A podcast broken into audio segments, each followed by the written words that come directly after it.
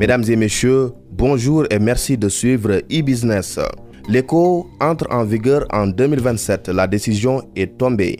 Elle a été entérinée samedi à l'occasion du 59e sommet des chefs d'État et de gouvernement de la CDAO. Tous les 15 dirigeants se sont accordés là-dessus.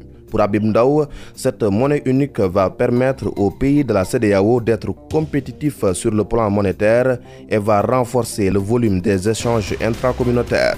Le secrétaire exécutif de l'Observatoire de la qualité des services financiers parle déjà d'une CDAO à 16 avec la probable intégration du Royaume du Maroc qui fera beaucoup de bien aux autres. Oui, euh, une monnaie unique euh, commune entre les 16 pays membres de la CDAO, il y en a 15 pour le moment, mais le Maroc frappe à la porte de la CDAO.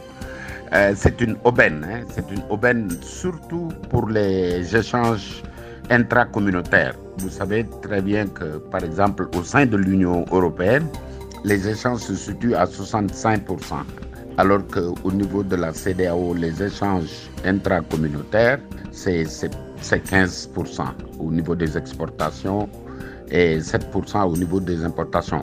Donc, euh, un marché commun unique de plus de 387 millions de consommateurs. Si le Maroc arrive, on sera à plus de 400 millions de consommateurs avec un produit intérieur brut de, 480, euh, de 580, 555 milliards de dollars.